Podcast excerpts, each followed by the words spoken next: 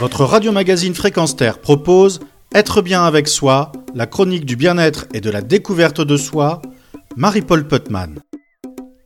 L'argent ne fait pas le bonheur, dit-on en Occident. C'est une expression difficile à comprendre pour un Chinois qui, lui, n'oppose pas argent et bonheur. Au contraire, ils sont fondamentalement liés, et le Chinois est convaincu que le bonheur engendre forcément l'argent. Pour le peuple chinois, l'argent n'est pas important, il est indispensable, comme la nourriture. Ce proverbe démontre deux choses. La première est que le peuple chinois n'est rien plus important que de survivre. Et la seconde, que la nourriture est la condition sine qua non pour atteindre cet objectif. Et se nourrir est bien plus que s'alimenter. C'est la nécessité constante de recharger l'énergie vitale car pour l'esprit chinois, ingérer des aliments pour vivre est aussi un rituel d'incorporation de l'énergie d'enrichissement. De ce fait, manger est un acte joyeux, tout comme s'enrichir. Vivre, se nourrir et s'enrichir constituent un triangle d'évidence pour l'esprit chinois. Et dans l'expression nourrir le vivre, il y a trois niveaux.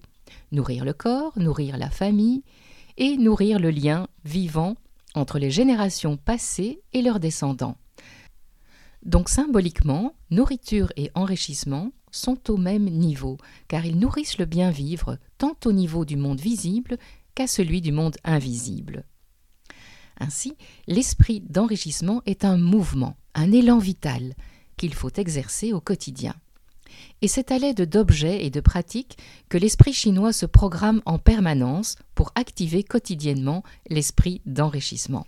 Il existe beaucoup d'emblèmes, de rituels divers comme des ravioles en forme de lingots d'or, le poisson qui se reproduit via de nombreux petits œufs, le rouge couleur de la joie et de la vie, la figurine du chat qui agite une patte antérieure, certaines plantes, etc. Mais les emblèmes en tant que tels ne suffisent pas il faut qu'il y ait un flux vital qui circule. L'argent est à la vie ce que la sève est à l'arbre, une animation toujours en mouvement. La circulation de l'argent doit être fluide, comme l'eau qui coule sans entrave. L'argent n'est pas vécu comme une réalité inerte qu'il suffirait d'amasser, mais comme une énergie vivante qui doit circuler. Et donc ce n'est pas la possession de l'argent qui enrichit, mais bien la circulation de la richesse. Ainsi, donner contribue à l'abondance collective. Bien entendu, l'esprit d'enrichissement n'est pas inné. Il s'apprend. Et pour en savoir plus, je vous invite à lire L'esprit d'enrichissement, paru aux éditions Albin Michel et coécrit par trois auteurs complémentaires, Cyril Javary, Dominique Escandre et Kim Li Fong Yang. Vous y découvrirez que l'esprit d'enrichissement est un véritable cheminement qui rend généreux et qui profite au plus grand nombre. Retrouvez et podcastez cette chronique sur notre site fréquenceterre.com.